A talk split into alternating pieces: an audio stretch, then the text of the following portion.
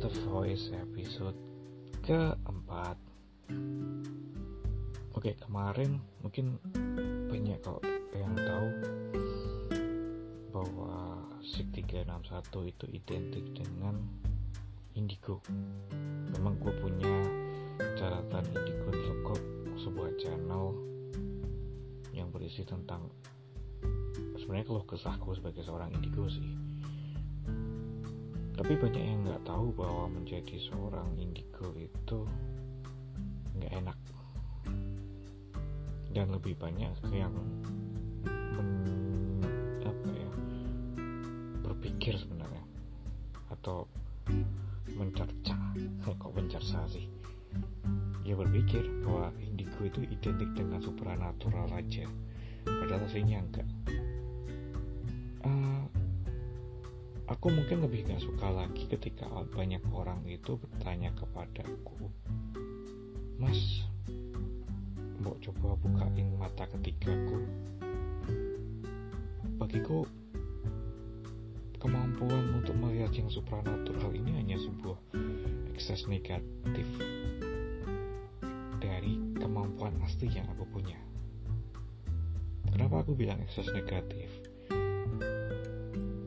perlu dipahami dulu bahwa untuk melihat atau berkomunikasi dengan makhluk gaib atau makhluk non manusiawi itu butuh tenaga yang lebih besar daripada hanya sekedar ngobrol dengan temanmu.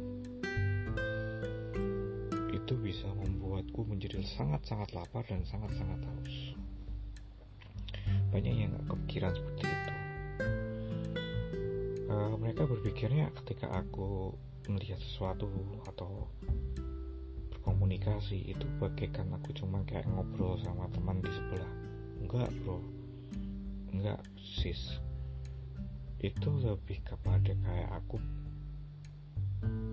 Lu bayangin aja deh garap soal matematika dengan kesukaran level tinggi. Ditambah mencampur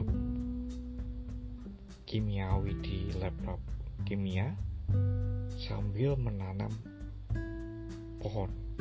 Hmm, lo gabungin jadi satu tuh gimana rasanya? Tapi anehnya itu banyak orang yang kepengen melihat uh, mereka nggak sadar bahwa dengan ketika mereka melihat seperti itu tubuh mereka itu juga bereaksi. Uh, mungkin beberapa waktu yang lalu kalau ada yang mengenal aku secara langsung pasti ngeliat badanku tuh kecil nggak gede. Kurus kalau mau di, mau dibilang. Itu karena ekses energi yang aku punya itu cukup besar. Jadi kemampuanku ini kan 24 jam on bahkan ketika aku tidur pun aku bisa mendengar dan melihat.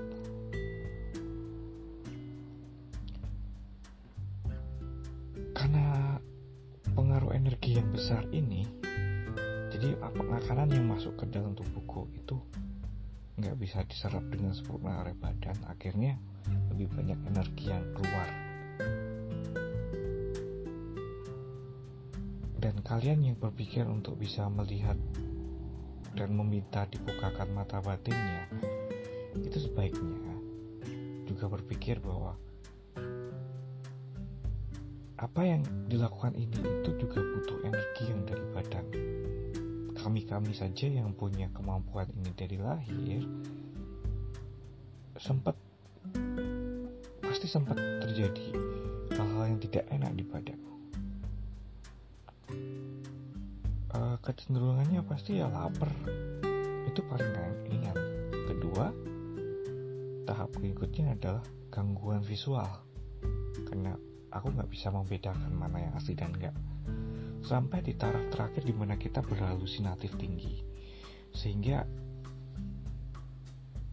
kecenderungan untuk ketakutan untuk pergi sesuatu ke suatu tempat dan takut itu tinggi banget akhirnya ya nggak kuat badan nggak kuat. Uh, masih mending kalau bunuh diri. Kalau mati beneran karena kerja jantung yang berlebihan kerja ginjal yang berlebihan kerja hati yang berlebihan itu kan nggak lucu banget. So guys bagi kalian yang merasa pengen punya kemampuan melihat makhluk supranatural atau kemampuan supranatural yang lain. Aku sarankan jangan melakukannya dengan instan. Atau malah lebih baik jangan. Jangan pernah punya kemampuan itu. Nggak enak. Sungguh nggak enak. Badan tuh benar-benar kayak disiksa.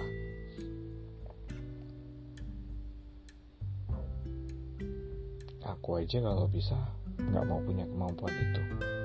Pengennya tetap menjadi orang yang normal menjadi orang yang biasa aja. Tetapi karena aku punya misi karena aku sudah dihadapkan pada sebuah tugas maka mau nggak mau aku harus punya. Karena karena aku lebih mementingkan tugas daripada supranatural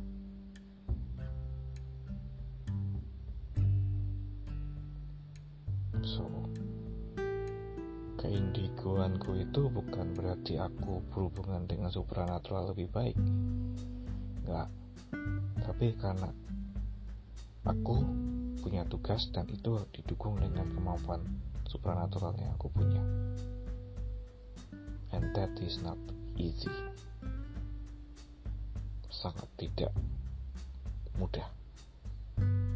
So see you again di Psikoraman The Voice episode selanjutnya.